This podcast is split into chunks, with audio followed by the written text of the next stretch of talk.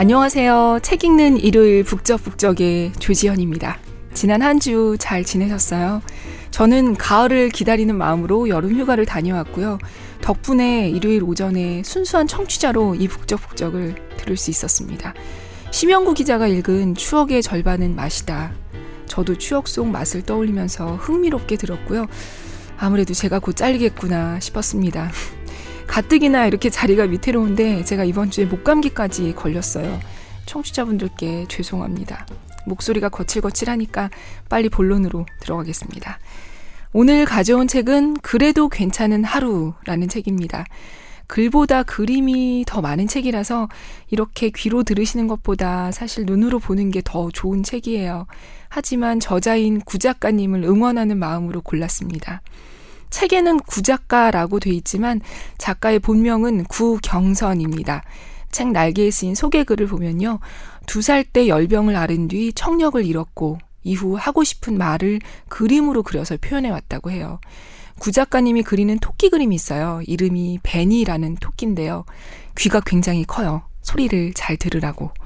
사실 그림은 구경선 씨에게 모든 것이었는데 경선 씨가 요즘 망막 색소 변성증으로 시력을 잃어가고 있습니다. 이 책 그래도 괜찮은 하루는 구경선 씨의 어린 시절 그리고 하고 싶은 일들이 굉장히 예쁜 그림과 함께 담겨 있습니다. 저도 사실 처음에 서점에서 이 책 표지만 보고 뭐 요즘 쏟아져 나오는 비슷비슷한 일러스트북이겠지 하고 그냥 지나쳤어요.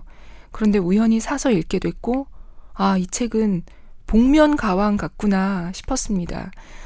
그냥 수많은 아이돌 중 하나라고 생각했던 가수가 복면으로 아이돌이라는 겉모습을 가리고 노래를 하면 우리가 그 노래만 집중해서 듣게 되잖아요. 이 책도 오히려 예쁜 표지와 사랑스러운 그림 때문에 쉽게 쓴 가벼운 책 아닐까 선입견을 갖게 될 수도 있는 듯한데요. 그 안에 담긴 내용은 결코 가볍지 않습니다. 그럼 읽어보겠습니다. 낭독을 허락해 주신 출판사 위즈덤하우스 그리고 구작가님 구경선 씨께 감사드립니다.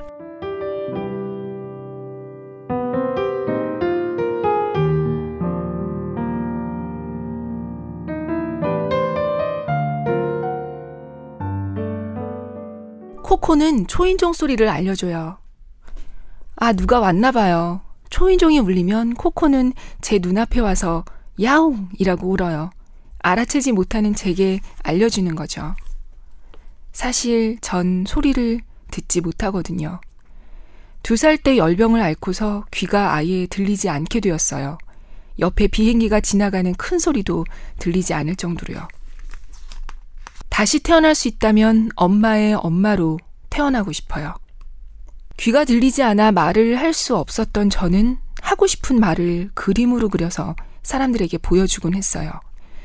엄마는 말을 해보지 못한 제 혀가 굳을까봐 설탕을 입 주변에 묻혀 빨아먹는 연습을 하게 했어요. 계속 움직여야만 혀가 굳질 않으니까요. 그리고 제가 소리를 낼 수 있게 제 손을 엄마의 목에 갖다 대고 그 울림을 느끼게 해주셨어요.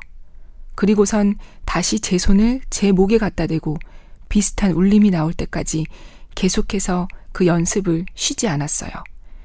그냥 놀고 싶었던 저와 하나라도 꼭 가르쳐주고 싶었던 엄마. 아무도 모르는 나와 엄마만이 아는 시간. 다른 사람은 상상할 수 없는 지루하고 힘겨웠던 시간이 이제는 추억이 되었네요. 그래도 가만히 있을 수는 없어요. 하지만 자라면서 가는 길마다 높고 두꺼운 벽이 나타나고 또 나타났어요.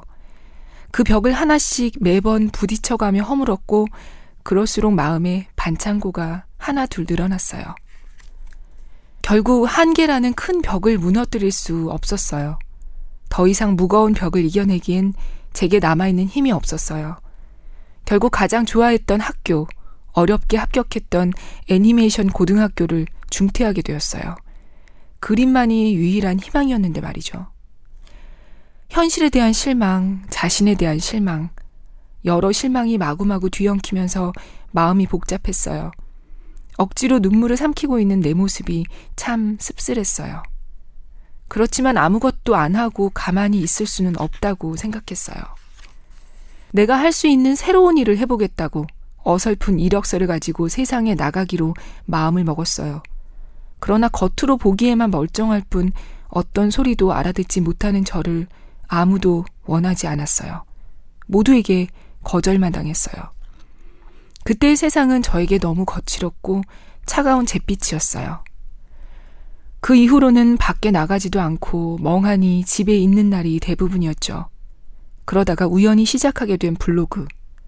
이름을 정해야 하는데 많은 예쁜 이름들 중에서 딱 떠오른 이름 하나. 구작가. 나도 작가가 되고 싶어. 당당하게 그림을 그리고 사람들과 이야기도 나누고 멋진 사람이 되고 싶어. 내 그림으로 사람들과 소통하고 싶어. 그럴 수만 있다면 그림으로 희망을 주고 싶어. 제 모든 소망을 담은 이름, 구작가. 그 이름으로 모든 걸 시작하게 되었어요. 제게도 기회가 왔어요. 엄마에게 매달 받는 용돈 오만 원이 전재산이던 시절, 그때 블로그를 통해 한 사람을 알게 되었어요. 그 사람이 싸이월드 스킨 작가라는 직업을 알려주더라고요. 사람과 직접 만나지 않고 인터넷으로 일할 수 있어서 의사소통에 불편함을 겪지 않아도 된다는 이야기를 듣고 결심을 했어요. 그래, 이거야. 저도 직업이 갖고 싶었거든요. 친구들이 꿈을 안고 대학에 들어갔을 때, 자랑스러운 학사모를 쓰고 졸업했을 때, 멋있게 유학을 떠날 때, 회사에 취직해서 여행도 하고 부모님 선물도 사드리고 갖고 싶은 걸 스스로 살 수 있는 어른이 되었을 때 저만 계속 제자리였거든요. 아무것도 변하지 않았고 아무 일도 할 수 없었거든요. 그래서 저도 이런 사람입니다 라고 말할 수 있는 직업이 갖고 싶었어요. 망설일 필요가 없었죠. 유일하게 제가 다른 사람과 동일하게 일할 수 있는 기회였으니까요. 씩씩하게 도전을 시작했지만 작가가 되는 건 쉽지 않았어요. 그림을 잘 그리는 사람이 아주 많았으니까요. 그래도 그림 그리는 걸 쉬지 않았어요. 꼬박 구 개월이 걸려 싸이월드 스킨 작가가 되었어요. 그 순간 정말 아무도 부럽지 않을 정도로, 누구도 부럽지 않을 정도로 표현할 수 없을 만큼 드디어 나도 일이 있다고 떳떳하게 말할 수 있다, 그런 기분이 들었어요. 그렇지만 일 년 내내 스킨 작가로 일하는 동안 보수는 정말 적었어요. 제가 상상한 모습과 많이 달랐죠. 꿈이 멀어져가는 것 같았고 점점 지쳐갔어요. 지친다. 아무것도 하고 싶지 않다. 그러던 어느 날 마감을 한 시간 앞두고 제 마음을 대신한 그림을 그려서 보냈어요. 그림 제목도 다 귀찮아로 해버렸어요. 그런데 거짓말처럼 그 그림이 사랑을 받기 시작했어요. 상상할 수 없었던 반응이었어요. 마치 드라마의 한 장면 같았어요. 내 눈앞에 보이는 숫자, 통장에 찍힌 숫자, 믿기지 않았고 믿을 수도 없었어요. 여러 번 볼을 꼬집어 보기도 했어요. 진짜일까? 태어나서 처음으로 많은 사람들이 제 그림을 인정해 주었어요. 그 후로도 끊임없이 제 그림이 많은 사랑을 받았어요. 지금 다시 생각해도 가슴이 벅차고 감사해요. 그때 제게 희망과 용기가 생겼거든요.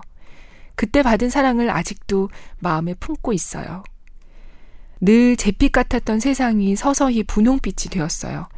항상 친구들 자식 자랑을 듣고 살아온 엄마.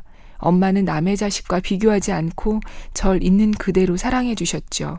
그런 엄마에게 용돈도 드릴 수 있게 되었어요.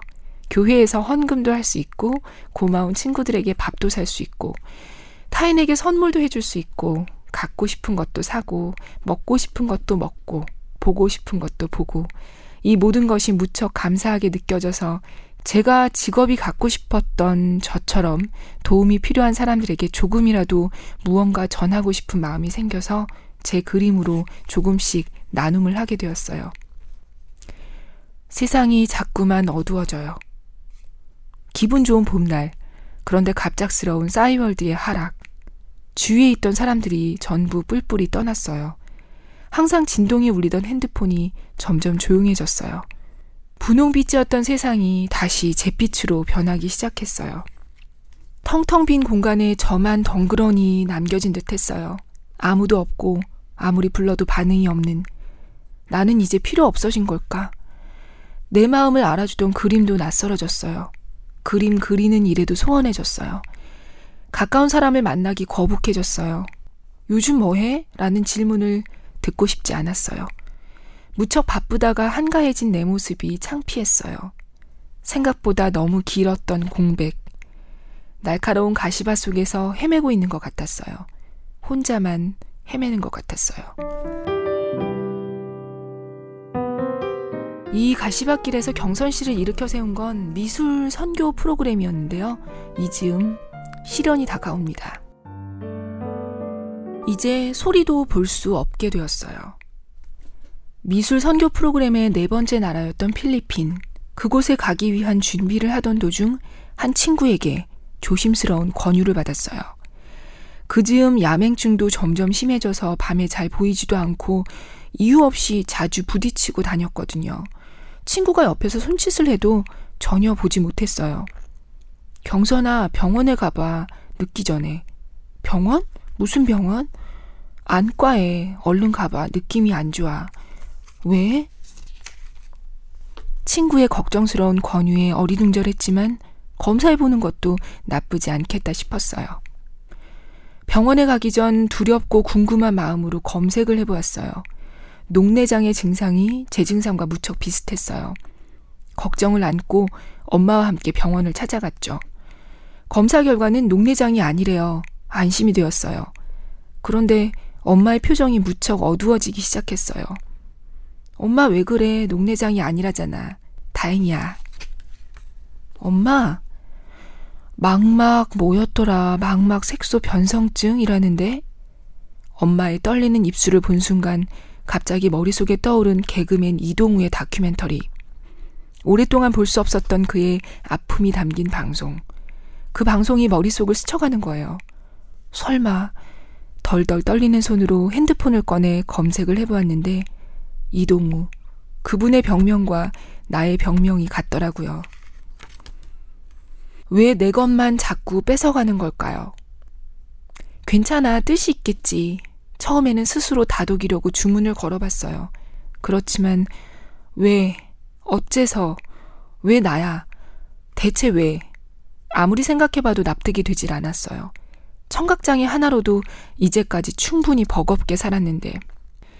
소리가 없어도 예쁜 옷을 사입는 즐거움, 독특한 소품을 모으는 재미, 아름다운 풍경을 보는 소소한 행복, 사랑하는 사람들과 주고받는 카카오톡 메시지. 겨우 행복하게 사는 방법을 이제야 조금 알게 됐는데 많은 행복들을 왜 모두 앗아가는 거야. 내게 절대 없어서는 안 될 가장 소중한 눈을 왜 가져가려고 하는 거야. 왜 내 것만 자꾸 뺏어가는 거야. 잿빛으로 느껴졌던 세상이 이제는 아무것도 보이지 않는 암흑으로 느껴졌어요. 그럼 앞으로 그림을 그릴 수 없는 걸까? 유일하게 잘할 수 있는 그림마저 못 그리게 된다니.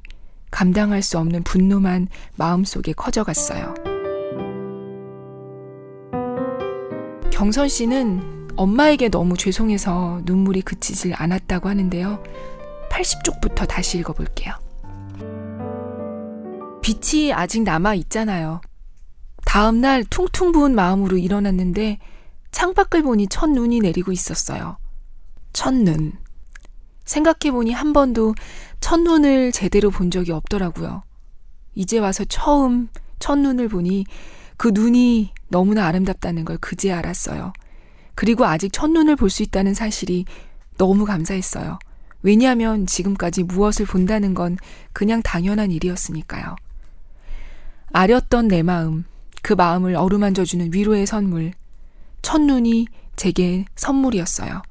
내 마음을 알아주는 선물. 하얗고 깨끗하고 순수한 눈, 그 눈이 제 마음을 차곡차곡 채우기 시작했어요. 그래, 이제부터 나를 위해 앞으로의 시간은 행복하게 살아보자. 아무런 후회도 없이. 눈이 안 보이게 된다고 해도 미련이 안 남게 살자. 눈이 보일 때 할 수 있는 걸, 그리고 하고 싶은 걸 모두 해보자. 경선 씨는 이렇게 하고 싶은 일, 버킷리스트를 하나하나 실행합니다. 그 중에 일부를 읽어볼게요. 오늘 반드시 해야 할 일이 있어요. 엄마에게 미역국 끓여드리기. 매해 생일마다 엄마가 손수 끓여주는 미역국을 꼬박 먹고 자랐는데 정작 저는 엄마에게 미역국을 끓여드린 적이 한 번도 없었더라고요. 부끄러웠어요. 그래서 태어나 처음으로 엄마에게 미역국을 끓여드리기로 결심했어요. 미역국은 어떻게 끓이지? 친구들에게 카톡으로 미역국 끓이는 법을 물어봤어요. 여러 번 설명을 듣고 장을 봤어요. 태어나 처음으로 끓여본 미역국. 초코 케이크도 사다 놓고 엄마를 기다리는데 그 시간이 너무나 더디게 느껴졌어요. 일 분이 한 시간 같고 한 시간이 하루 같았어요. 엄마 얼른 앉아봐, 얼른. 엄마를 신나게 식탁으로 모셨어요. 엄마는 무척 놀란 것 같았어요. 정말 그럴싸한데 우리 딸 이제 시집가도 되겠네. 엄마는 계속 웃었어요. 그런데 기도하는 엄마의 눈에 눈물이 주르륵 흐르는 거예요. 엄마, 뭐라고 기도했어? 음, 우리 딸이 만들 줄도 모르는 미역국을 처음으로 끓여줬다고. 앞으로도 미역국 끓일 수 있게 해달라고. 눈을 지켜달라고 기도를 했어.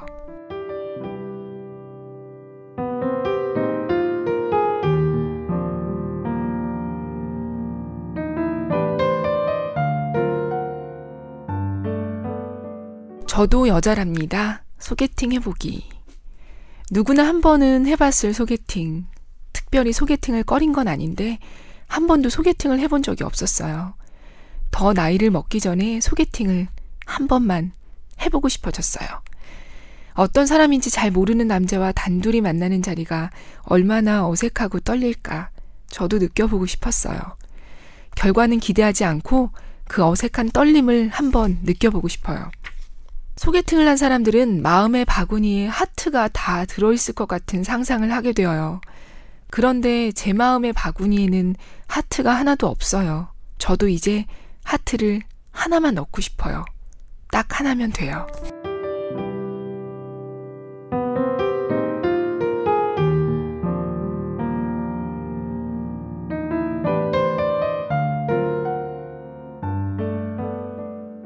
언제까지나 예쁘게 보이고 싶어요. 살 빼기. 지금은 눈이 보이니까 제 몸매의 단점을 잘 알아요. 그래서 스스로 단점을 커버하는 옷을 고를 수 있어요. 그런데 눈이 안 보이면 다른 사람이 옷을 고르고 입혀줄 텐데 그땐 제 몸매의 단점을 세심하게 가려줄 여유가 없겠죠. 단점이 드러나서 덜 예뻐 보이기보다 아무거나 입혀도 보기 좋게 예쁘게 몸매를 만들고 싶어요. 그래서 살을 뺄 거예요. 아주 열심히. 열심히 빼서 입혀주는 사람이 고민 안 해도 되게 저는 제 모습을 볼 수 없어도 다른 사람들에게는 언제나 예쁘게 보이고 싶어요.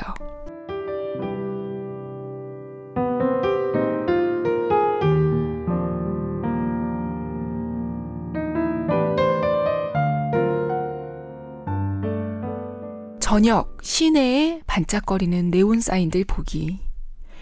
다양하고 정신없는 네온사인들로 꽉 찬 거리. 각각 색깔을 뿜어내며 반짝거리고 있고 불빛 아래 신난 표정으로 지나가는 사람들.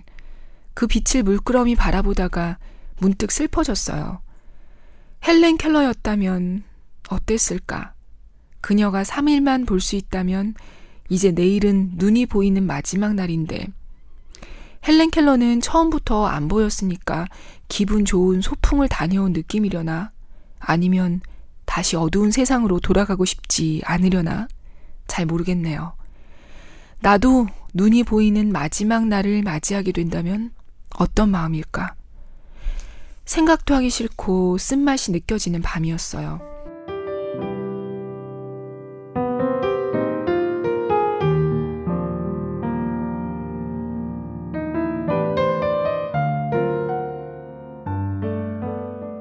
셋째 날, 해가 뜨는 순간 보기. 헬렌 켈러의 마지막 소원. 쌀쌀한 새벽에 일어나 엄마와 함께 산에 올라갔어요. 깜깜한 하늘, 그리고 아직 꺼지지 않은 불빛들. 이른 새벽부터 움직이는 몇 대의 자동차. 작은 불빛들이 별들처럼 반짝거리는 아름다운 풍경을 보고 있으니 어느새 해가 뜨기 시작했어요. 하늘이 점점 주홍빛으로 물들여지면서 눈뜨고 똑바로 볼 수 없을 만큼 아주 눈부신 해가 점점 얼굴을 보여줬어요. 아침도 아니고 밤도 아니고 하늘은 이제 밝은 하늘색이 되었는데 땅은 아직 껌껌했어요. 평소라면 볼 생각도 못했던 신기한 풍경을 보았어요. 이제껏 꿀꿀했던 날들이 싹 잊혀졌어요. 새롭게 씩씩하게 시작해야 할 것 같아요. 아주 기분이 좋아졌거든요. 다행이에요. 첫째 날 설리번 선생님을 만나고 행복에 젖었다가 둘째 날 왠지 모르게 슬퍼졌다가 셋째 날에 아주 멋진 풍경을 보고 이 모든 걸 마음에 고이 간직하고 돌아갈 것 같아서 참 다행이에요. 오늘 눈부신 아침을 볼 수 있어서 정말 다행이에요.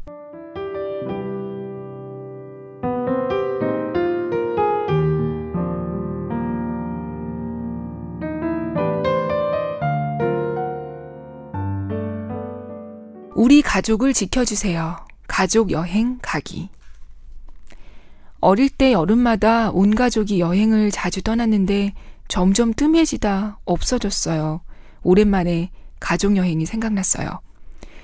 추억을 만들 수 있을 때 만들고 싶었어요. 그게 제가 지금 할 수 있는 일이니까요. 가족 여행. 누군가에게는 평범한 일일지 몰라도 누군가에게는 너무 특별한 일이기도 해요. 우린 때로 자신 곁에 가장 소중한 가족을 너무 쉽게 잊고 사니까요. 다음에 가면 된다고 미루는 생각, 저도 지금까지 그렇게 살았던 것 같아요. 그렇게 일박 이일 가까운 강원도로 엄마와 동생과 여행을 갔어요. 시장에서 이것저것 구경을 하고 펜션에서 고기도 구워 먹고 마지막으로 낙산사에 갔어요. 올라가면서 꿈이 이루어지는 길이라는 팻말을 보았어요. 그 길을 따라 걷는 엄마와 동생의 뒷모습을 보니 코끝이 찡해왔어요. 그냥 저도 모르게 눈을 감고 기도를 했어요.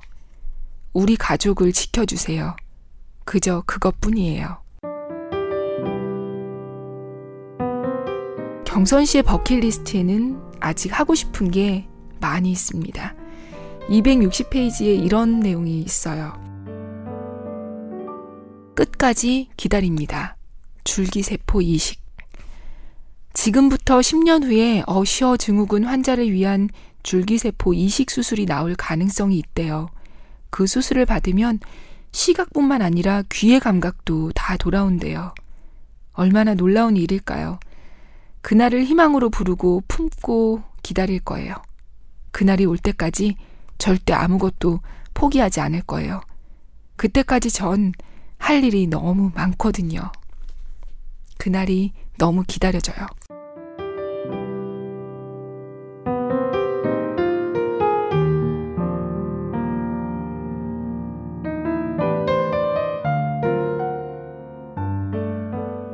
네, 구작가님 포기하지 마세요. 그리고 우리가 이 책 많이 사보면 자그나마 응원의 뜻이 전해지지 않을까 싶기도 한데 소문 좀 많이 내주세요. 책 겉에 둘러진 띠지에서 귀가 큰 토끼 베니가 이렇게 말합니다. 소리를 잃고 빛을 잃어도 나에겐 아직 따뜻한 손이 남아있어. 앞으로 더 잘 부탁해. 네, 오늘 북적북적은 여기까지입니다. 거칠은 목소리 들어주셔서 감사하고요. 소리와 빛과 따뜻한 손으로 하루하루 소중하게 보내시고요. 저는 또 다음 주에 좋은 책 들고 감기 나아서 찾아뵐게요. 안녕히 계세요.